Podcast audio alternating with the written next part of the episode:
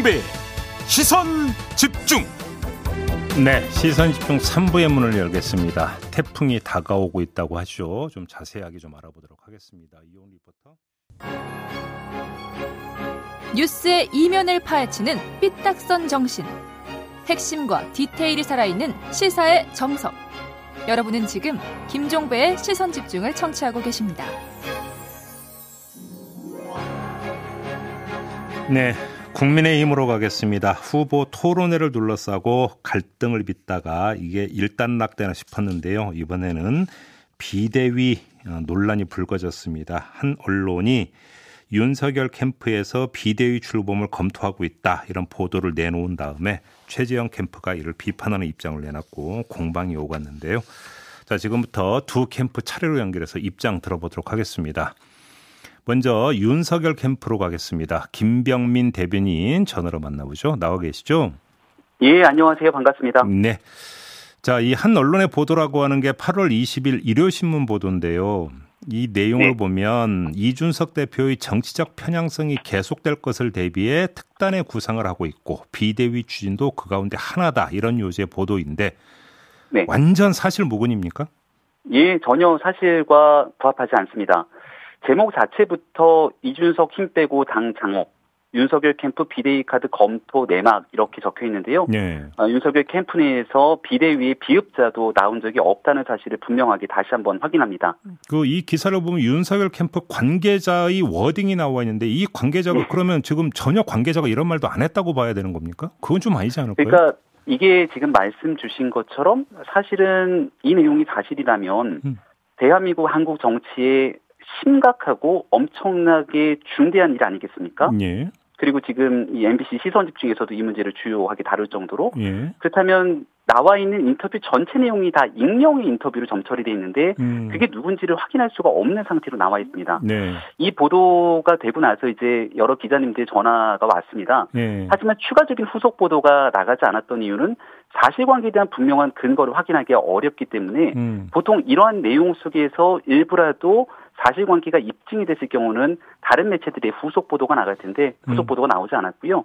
조금 전 그 앵커께서 설명하신 것처럼 최재형 후보 측 최재형 후보의 SNS 글에서 이 기사를 가정으로 한 아, 윤석열 어, 캠프에 대한 비판 글이 네. 게재되고 난 다음부터 이제 뉴스가 쏟아진 상황이라 예. 여기에 대해서는 사실관계가 아니라는 점을 다시 한번 말씀드립니다. 자, 그럼 다시 한번 정리를 할게요. 아무튼 예. 일요신문 기사를 보면 윤석열 캠프 관계자는 이렇게 말했다라고 지금 기사 형식이 예. 이렇게 되어 있는데 그러면 이렇게 말한 관계자 자체가 없다라는 말씀이신 건가요? 일단 내 캠프 네. 캠프 내부의 확인 결과는 그렇다는 말씀이십니까?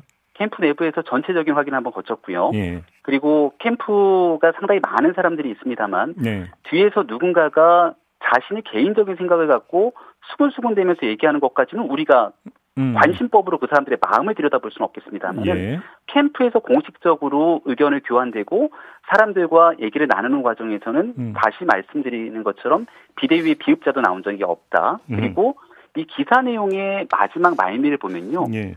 윤석열 캠프는 이 대표의 선관위원장 인선 결과를 본 뒤 행동 개시 여부를 검토할 계획이다 이렇게 나옵니다. 네, 맞아요. 예, 예. 그러면 캠프에서 행동 개시 여부를 검토할 계획이면 의사결정 구조가 가능한 데서 논의가 나왔을 때만이 기사가 성립되는 것 아니겠습니까? 그렇죠. 그렇죠. 예. 근데 제가 뭐 대변인으로 있으면서 음. 사실상 캠프의 주요 의사결정이나 이런 관계자들 주요 핵심 회의에는 거의 대부분 다 들어갔고 음. 논의를 거치는데 음. 비대위에 관련된 이 기사에서의 어떤 내용들도 전혀 단 0.1%도 논의된 바가 없기 때문에 네. 굉장히 당혹스럽고 사실이 아니라고 거듭 힘줘서 얘기를 드리는 겁니다. 그러면 지금 대변인의 네. 말씀을 정리를 하면 이건 허위 날조에 해당하는 기사다 이런 말 그러니까 판단으로 이해를 해도 되는 겁니까? 네, 그래서 저희가 황당무계한 허위의 허위다라고 얘기를 한 바가 있습니다. 그러면 이 기사에 대해서 법적 대응을 할 계획이십니까? 네, 법적 대응도 검토하고 있습니다. 검토를 하고 있다. 네. 근데 관련해서 이준석 대표는 그럼 대표 탄핵이나 비대위 추진을 떠들고 다닌 캠프 내 사람이나 유튜브도 고소할 거냐 이렇게 또 물어봤던데 어떤 대답 주시겠습니까? 어, 저희가 당내에서 갈등이 촉발될 수 있는 말들은 조금씩 아끼는 것이 좋겠다라는 게 전체적으로 네. 경선을 추진하는 과정에서의 정권 교체를 희망하는 많은 국민들의 목소리가 아닐까 생각이 듭니다. 음. 그 발언 조금 전에 말씀하셨던 탄핵 발언 같은 경우는 한 라디오 프로그램에서 캠프 일부 관계자가 나와서 언급을 했지만 그 당시 라디오에서 같이 패널로 참석했던 진중권 교수들은 등은 네. 그 당시에 이게 그렇게 크게 문제가 되는 발언이라고 본인은 생각하지 않았다라고 얘기했지만 음. 이준석 대표가 문제라고 스스로 얘기를 했기 때문에 캠프 차원 어, 해당 관계자도 사과를 했고 음. 또 후보도 직접 이준석 대표에게 전화를 걸었던 내용입니다. 네. 그러니까 그 진위가 그 내용이 아니라는 것을 충분히 설명을 했기 때문에 음. 이 내용을 같이 연결돼서 들어가는 건 적절치는 않다는 생각입니다. 자, 그래요. 근데 이제 그거를 제3자가 보는 시선하고 당사자가 받아들이는 네. 감도는 다를 수도 있는 거 아니겠습니까? 네, 그래서 조금 전에 말씀드렸던 것처럼 음. 이준석 대표가 불편한 심정, 심경을 표현했기 때문에 음. 거기에 대해서 후보가 직접 이준석 대표에게 전화를 하기도 했고 또 두 번 다시 그런 발언이라든지 당내의 화합을 해치는 일들은 있어서는 안. 된다라고 윤석열 후보도 캠프에 공식적으로 얘기한 바가 있었습니다. 그리고 예. 이그 이후에 이 비대위 카드가 연결돼서 나온 것이 아니라 음. 사실 무근인 상황이기 때문에 이 가정의 가정을 거, 어, 거듭해서 문제를 제기하는 것은 저는 온당치 않다고 생각합니다. 알겠습니다. 관련해서 이 기사가 나온 후에 최재형 후보는 자폭 정치 당장 그만두라 이런 입장을 표명하기도 했는데 그럼 이건 섣부른 대응이다 이렇게 지금 평가하시는 겁니까? 네, 저는 최소한 어, 우리 일단은 경선이 아직 시작도 되지 않았기 때문에 음, 예. 당내에 있는 후보들 간의 갈등을 촉발할 수 있는 국면들은 어, 최대한 자제하는 것이 좋겠다. 음. 그래서 뭔가 문제가 되는 공세가 와도 우리 당내에 있는 후보들의 공세에 대해서는 가능한 한 대응하지 않는 좀 모습들을 보이려고 노력을 하고 있습니다. 네. 어, 근데 이게 앞서 설명드린 것처럼 보도가 되고 나서 다른 뉴스 등의 추가적인 후속 보도가 되지 않고 음. 또 사실 관계를 확인하기까지 굉장히 문제가 될 수 있는 내용들이 많음에도 불구하고 예. 여과 없이 이 보도가 사실이라는 전제를 가지고 페이스북에 예, 글을 올리면서 문제가 시작됐기 때문에 음. 이런 일들에 대해서는 앞으로 충분한 숙고를 가지고 행동하는 것이 정권 교체를 바라는 국민들의 마음들을 어, 충족시키는 일이 아닐까 싶습니다. 알겠습니다. 좀 근본적인 문제는 이것 아니겠어요? 그러니까 그 이준석 대표와 윤석열 후보 간의 관계 이게 별로 좋지 않다라는 이런 예. 평가 내지 생각을 깔고 지금 접근하다 보니까 이제 이런 어떤 기사도 나오고 이런 입장도 나오는 것 같은데요. 네. 그래서 이제 최재형 후보 같은 경우는 이준석 대표의 리더십을 존중하겠다는 입장을 명확히 밝혀라 이렇게 요구를 했던데 그냥 이걸 뭐 좀 받음 그러니까 받으면 안 되는 건가요? 어떻게 생각하십니까? 이준석 대표의 리더십을 존중을 하기 때문에 이준석 대표에게 전화도 윤석열 후보가 했던 것이고 네. 또 많은 언론에 비춰졌던 것처럼 치킨 맥주 행동을 하면서 긴 시간 서로 상호간의 대화도 나눴고 음. 그 이후로도 많은 이야기들을 전화 통화 등을 통해서 이야기를 한 바가 있습니다. 네. 지금 만약 국민의힘이 가장 첨예한 갈등 국면으로 음. 최악의 대선 상황을 맞이하게 되는 가정을 깐다면 그건 윤석열 후보가 당에 들어오지 않고 바깥에 있는 경우가 아닐까라고 저는 생각을 합니다. 혹시 그냥 이준- 그 윤석열 캠프에서 먼저 네. 그 저번에 그 맥주 회동 있었잖아요. 예. 이런 자리를 먼저 마련해서 제안할 용의는 없으십니까?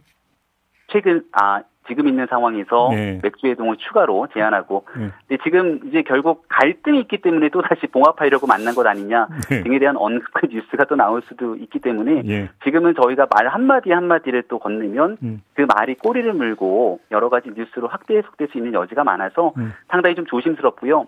지금 저희가 고민하고 있는 건 어저께 캠프에서 이 코로나19로 정말 어려움을 겪고 있는 자영업자분들과 간담회를 가졌습니다. 예. 요즘 주변에서 보면 아프가니스탄 난민 문제 때문에 고통스러 걱정하시는 분들도 많이 계시고요. 코로나19 때문에 우리 삶이 정말 힘들기도 하고 또 나오고 있는 많은 뉴스들이 다 부정적인 뉴스들만 나오고 있어서 네. 대통령 선거 국면을 앞두고 있는 야당이 어떻게 국민에게 희망을 줄 수 있을까에 대해서 고민하고 또 대안을 마련하고 있는 만큼 이런 쪽에 무게를 두고 우리 국민의힘에 있는 많은 후보들이 또 당 지도부도 이런 대안을 마련하는 어, 행보에 좀 집중하는 알겠습니다. 것이 어떨까라는 생각도 듭니다. 연결한 김에 좀 다른 문제 여쭤보겠습니다. 네. 그 윤석열 예비 후보 부인 김건희 씨의 그 이른바 허위 경력 의혹이 제기가 되지 않았습니까? 이제 표기상 단순 실수라는 어떤 해명이 나온 건 알고 있는데요. 예. 이게 단순 실수로 이렇게 표기될 수 있는 성질의 문제일까요? 이게 요 이력서만 나오는 것이 아니라 네. 그리고 거기에 아주 당연하게 어, 경력 증명서가 함께 따라 붙게 됩니다. 그 경력 증명서 원본까지 공개를 다 한 상태인데요. 대변인 잠깐만요. 그 이제 그 캠프에서 공개한 경력 증명서 발급 날짜를 봤더니 네. 2006년 6월로 되어 있는데 이거 네. 그러니까 김건희 씨가 그 이력서를 제출한 건 2004년 초 아닙니까? 그러면 네. 이게 그 캠프에서 공개한 경력 증명서가 2004년에 이력서 제출할 때 같이 첨부된 경력 증명서는 아니잖아요. 그럼 그건. 2004년의 경력 증명서를 찾기는 그 지금 현재 상황에서 이게 쉬운 일은 아니라고 생각하는데요. 쉽게 두 가지만 설명을 조금 드리겠습니다. 네. 한 가지는 그 경력 증명서가 첨부된 내용 속에서 분명하게 학교가 다 표기가 돼 있고 어떤 일을 했는지가 나와 있다는 것이고요. 두 번째는 한림대와 한림성심대가 이제 같은 재단인데 한림대학교에는 그 관련된 미대가 없는 상태입니다. 그러니까 그냥 누가 확인을 하더라도 이게 의도적으로 가짜로 어, 증명을 허위로 하게 되면은 뒤에 따라 붙게 되는 경력 증명서 그리고 학교에 그 과가 없기 때문에 아예 애당초 성립이 안 되거든요. 따라서 단순 오기임이 분명하다고 다시 한번 말씀드립니다. 자 그럼에도 불구하고 다시 확인 질문 네. 드리겠는데요. 2004년에 예. 이력서에 그 기재된 내용이 예. 단순 실수임을 입증하는 근거 자료로 2006년에 경력 증명서가 될 수 없다는 건 인정하시죠? 2006, 2004년도에 증명서를 말씀하시는 거죠? 예. 예, 거기에 대해서 충분히 다시 말해서 2006년에 예. 발급된 증명서가 제시됐다고 2004년에 이력서 그 기재 내용이 실수임을 증명하는 증거가 될 수 없는 건 인정하시죠? 그거는 충분하게 상식의 범주에서 보실 거라고 생각을 하고요. 네. 다시 말씀드립니다마는 여기에 한림대라고 오기가 됐습니다만 한림대학교에 관련 과가 없는 상태였기 때문에 네. 이 오기에 대한 내용들과 뒤에 붙은 경력 증명서 그리고 관련된 학과에 대한 기본적인 상태만으로 이것에 대해서 충분하게 다른 의도가 없었다는 것은 상식의 범주에서 말씀드립니다. 알겠습니다. 짧게 하나만 네. 여쭙고 마무리할게요. 이제 그 네. 윤석열 예비 후보가 이제 언론 재갈법이라고 표현하면서 이제 비판을 하셨던데요. 예. 한쪽에서 왜 이렇게 비판하면서 또 이제 고소 고발을 하느냐 이 점을 지적을 했는데 어떤 입장이십니까? 현행법 취지 내에서 피해를 구제하기 위한 법들이 현재 정비가 아, 제도가 음. 아, 있는 상황이고요. 네. 이 제도의 상태 속에서 피해를 받은 부분들이 있다면 구제하기 위한 노력을 하는 건 어, 본인을 위해서 당연히 할 수밖에 없는 일이라고 생각을 하고요. 네, 다만 지금 진행하고 있는 언론중재법, 언론재간법이라고 불리는 내용은 여기에 대해서 결국 그 피해를 국민의 피해를 구제하는 것이 아니라 음. 권력자들에게만 유리할 수 있는 언론의 재갈을 물릴 수 있는 법이기 때문에 여기에 대해서 강력하게 반대 의사를 피력하고 있습니다. 알겠습니다. 자 말씀 여기까지 들을게요. 고맙습니다. 예, 고맙습니다. 네, 지금까지 윤석열 후보 캠프의 김병민 대변인이었고요. 이번에는 최재형 후보 캠프로 가겠습니다. 박대출 전략 총괄 본부장 연결합니다. 나와 계시죠? 네, 안녕하세요. 박대출입니다. 네, 안녕하세요. 본부장님. 네네. 일단은 그, 어, 이른바 비대위 출범 시나리오 관련해서 질문을 좀 드리겠는데요. 조금 전에 김병민 네. 대변인은 이건 허위 날조 기사다 이렇게 규정을 했는데 어떻게 평가하십니까? 네, 뭐 어제 윤석열 후보도 비대위가 사실 무근이라고 못 박지 않았습니까? 예, 예. 네, 뭐 그걸 일단 믿고 싶고요. 음. 또 그런데 한편으로는 또 아니 땐 굴뚝이 연기 나겠나 싶은 생각도 있는데, 네. 뭐 이제 저희가 뭐 이렇게 확인할 수 있는 문제는 아닌 것 같습니다. 음, 혹시 이게 그러면 캠프 차원이 아니라 네. 국민의힘 당 안에서 혹시 이와 비슷한 어떤 그 움직임이 좀 있었습니까? 뭐 저로서는 알 수가 없고요. 예. 뭐 지금 어 당내에서 어, 또그 대표와 특정 후보 간에 음. 이런 갈등과 충돌이 좀 자주 일어나다 보니까 네. 또 이런 또 어, 국민 보기에 때로는 좀또 어, 민망한 음. 어, 그런 어, 갈등을 좀 빚고 있는 게 아닌가 음. 어, 뭐 그런 생각이 듭니다. 지금 최재형 예비 후보가 이 문제와 관련해서 자폭 정치 그만두라는 이제 그 입장을 밝힌 데 대해서 조금 네. 전에 김병민 대변인은 네네. 허위 그 날조 기사의 근거 이거 여과 없이 이렇게 입장을 밝히는 건 좀 문제가 있는 거 아니냐 좀 숙고를 했으면 좋겠다는 취지의 입장을 밝히던데 어떤 말씀 주시겠습니까? 뭐 이게 지금 어떤 비대위가 실체가 비대위설이 실체가 있느냐 없느냐 이런 차원을 떠나가지고 네. 최근에 지금 이 그, 대, 표 후보 간에 이런 저 충돌 모습이 보이지 않습니까? 이것은 늘 충돌이라는 것은 음. 강대강이 부딪히는 것이죠. 예, 예. 강대약이 부딪히거나 이러지는 않습니다, 보통. 음, 음, 그래서 지금은 때가 때로는 또 누가 누구를 흔드는지 좀 헷갈릴 지경이기도 하고 예. 뭐 그렇습니다. 음. 뭐 양비론 같기도 하지만은 예. 어, 또 양쪽 다 문제가 있는 게 아닌가. 음. 그런 근본적인 문제를 짚은 것이고요. 네. 정산이 아니라 지금 최근에 1년의 흐름들이 되어서 음. 입장을 그렇게 어, 저희들은 밝힌 것이고 음. 또뭐 지금 이 대표도 걱정스러운 일들을 자꾸 하지 않습니까? 예. 대표 후보가 싸우는 모습 음. 이런 거는 좀 계속 보여주면은 좀 곤란하지 않느냐. 그래서 당 대표 리스크란 말 자체가 아예 안 나와야 되는데 예, 예. 나오고 있고 음. 또뭐 어제 같은 경우에는 무슨 특정 캠프에 가라는 말이 나올 정도로 아, 또 그렇죠. 갈, 예. 또 갈등 진원지가 되는 측면을 부인할 수 없고요. 음. 그래서 어, 그렇다고 해서 말이죠. 지금 이 당 대표 체제를 바꿀 수 있느냐?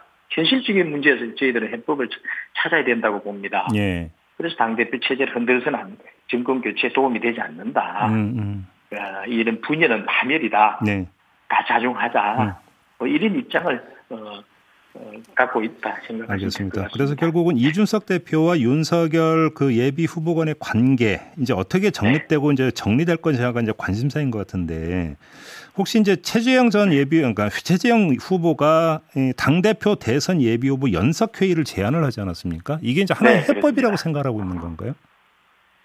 아 그것에 어, 이런 지금 어, 후보 간의 어떤 그 이, 우리 경선의 모습이 네. 이런 경쟁의 모습이 아니라 음. 조금 다소 국민들 보기에 조금 민, 어, 민망한 어떤 갈등을 비춰지는 모습으로 보이기 때문에 예. 아, 또 이런 연석 회의를 통해서 음. 하나된 모습을 보여서 국민들에게 어떤 희망을 보여주는 경선으로 가자 예. 그런 근본 취지고요. 예. 또 어, 어, 조금 전에 또 말씀드렸다시피 또 언론 재갈법으로 불리는 언론중재법 지금 처리를 지금 이제 오는 25일 앞두고 있지 않습니까? 예, 예. 남겨놓고 있는데 예. 그래서 이 그날 저희들은 또 어, 당에서 비전 후보들이 비전 발표회가 지금 예정돼 있습니다. 아, 그, 그, 같은 날이네요. 그러고 보니까. 네, 그렇습니다. 예, 예, 그래서 예. 그 비전 발표를 연계하고 예. 언론 재갈법을 이제 공동 투쟁에 나서자. 음. 그 이를 위해서 또 연석회의를 하자라는 음. 게 있습니다. 연석회의 필요성이 예. 근본적인 필요성이 또 하나 더 제기가 된 것이죠. 필요성이. 예.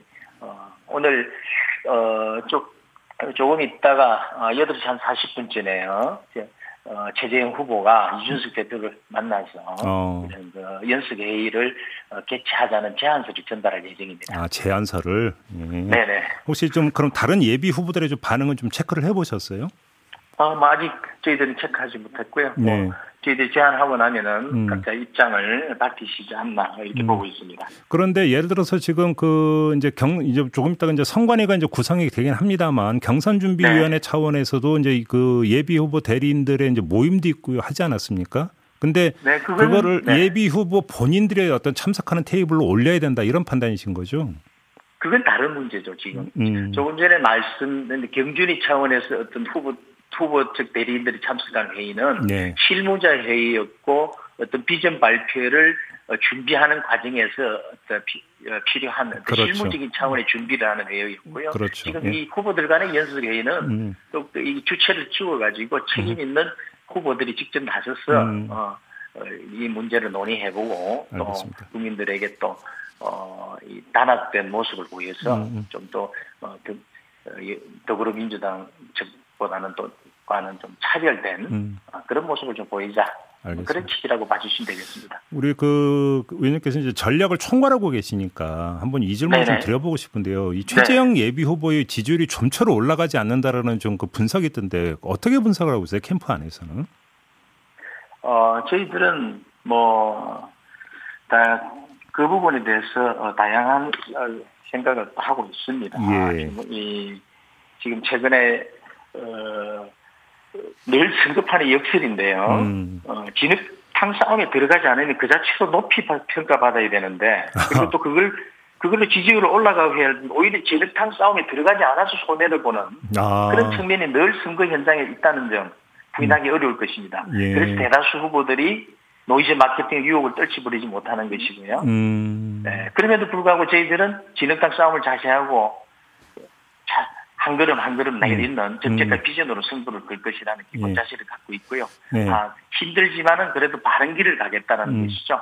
알겠습니다. 이를테면은 지금 어, 여당 같은 경우에는 명락 대전이니 뭐 이런 말들이 막 나올 정도로 낯뜨거운 공방이 벌어지고 있지 않습니까? 예, 예, 예. 네, 뭐 저희들 볼 때는 명락 대전이 아니라 명락 대란처럼 보이고 난리도 이런 난리가 없죠. 음. 뭐 험한 말들이 오가고 음. 뭐 김부선 스캔들이니 경수 쌍욕이니 뭐 백제 발언이 경선 불복이니 뭐 또 심지어는 뭐 정치 생명을 끊는다느니 뭐 네. 인간이 아닌 짐승이라니 이런 험악한 그런 말들이 오가게 되면은 음. 자연스럽게 어, 우리 국민들이 유권자들이 눈과 귀를 가리게 되고 음. 그런 부분이 있습니다. 그런데 그런 데 대한 어떤 어 좀 상대적인 손해를 보는 측면도 있고요. 그럼에도 불구하고 우리 후보는 가족을 사랑하고 이웃을 봉사하고 국가에 충성하는 그런 반듯한 이미지 있지 않습니까? 네. 그런 반듯한 이미지로 어, 우리는 승부를 가겠다 뭐 이런 생각을 갖고 있습니다. 좀 이제 일각에서 는 이런 분석도 있던데요. 이제 그러니까. 최재형 구- 예비 후보께서 이제 너무 이제 보수 색채를 그 너무 이제 강화해서 드러나다 보니까 오히려 그것이 이제 중도 외연 확장을 가로막고 있는 거 아니냐 이런 분석도 있던데 이건 어떻게 받아들이세요? 그 역시 어, 어떤 프레임 전쟁에 프레임 전쟁에서 어떤 잘못된 프레임을 씌우는 상대적인 저는 아, 어, 기수, 선거 기술이라고 봅니다. 이 우리 저 최재형 후보는 말이죠. 예. 어, 지금 청년들이 꿈을 꾸고 희망을 가지고 있는 세상을 강조하고 있습니다. 음, 그리고 사회적 약자, 평소 평생 살아온 실천해온 그 따뜻한 삶이 예. 사회적 약자, 예. 그리고 경쟁에 이탈한 사람들의 아픔을 보듬지 않습니까? 예. 그리고 정책 대안을 통해서 해결하는 비전을 제시해서 음. 저희들은 진면목 알리면 지지율 반등은 음, 쉽게 가능할 것이다. 네. 어, 이렇게 보고 있습니다. 알겠습니다. 요점도 좀 뭐 마- 어떤 마- 외연 외연 확장이 중도로서도 주- 지금 여러 가지 지금 정책 대안들을 내놓고 있고요. 지금 음. 뭐 획기적인 규제 개혁이라든지 그린 테이프를 통해서 국민들로부터 정책을 수렴한다든지 또어 친 노동 정책이라든지 음. 이런 것을 통해서 충분히 그렇게 내고 있는데 지금 약간의 착시로가 아닐까. 알겠습니다. 어, 만약에 또 그 국민들이 그런 또 어, 그런 어, 시각에서 보고 계시다면 좀 더 그런 부분을 또 저희들은 보완해 나가겠습니다. 알겠습니다. 마지막으로 이 질문 좀 드릴게요. 이제 최장 후보는 판사 출신이시고 대전 선관위원장도 역임하셨지 않습니까? 네네. 근데 지금 두 차례에 걸쳐서 선거법 위반 논란이 불거졌는데 이건 좀 문제 아니냐 이런 지적이 있는데 어떤 말씀 주시겠습니까? 뭐 일단 딱두 분인데요. 예. 그걸 뭐 무슨 어, 뭐 속된 말로 뭐 허떡지 불난 것처럼 달려들 일은 같고요. 한 번은 대구 서문시장에서 예. 있었던 일입니다. 네, 마이크 잡 마이크 쥐고 예 했던 네, 거요. 그건 네. 성, 그, 그 현장에서 음. 엉짓결에 일어난 그 어, 의도하지 않는 상황에서 일어난 그래서 선관위 경고로 매도 지어졌고요. 예. 두 번째 것은 지금 어떤 논란이 되는 것처럼 되어 있는데 저희들이 캠프에서 선관위 확인해서 그 행사를 한 것입니다. 어, 이건 선거법 위반이 아니라고 판단하신 그렇습니다. 겁니까? 네, 음. 그 캠프에서 선관위 확인했고 예. 향후에 임원, 향후에는 안 되지만 향후에 임원들이 개인적으로 지지하는 것은 아무런 문제가 없다. 음. 그렇게 확인하고 한 것이기 때문에 예. 이, 이 문제는 아무런 아무런 논- 문제가 되지 않는다. 음. 이렇게 저희들은 확인하고 그렇게 봐주시면 됩니다. 아, 이건 선거법 위반이 아니라는 상관의 해석이 있었다는 말씀이십니까? 네, 정리라면? 저희들은 그 미리 행사 전부터 선관위에 확인을 음. 했습니다. 아, 이 알겠습니다. 부분에 대해서. 네, 네, 그렇게 알겠- 봐주시면 될 것 같습니다. 네, 이렇게 마무리하죠. 고맙습니다, 본부장님. 네, 네. 네, 지금까지 최재형 캠프의 박대출 전략총괄 본부장이었습니다. 네, 김종배의 시선 집중 본방 마무리하고요. 저는 유튜브에서 연장 방송으로 이어가겠습니다. 고맙습니다.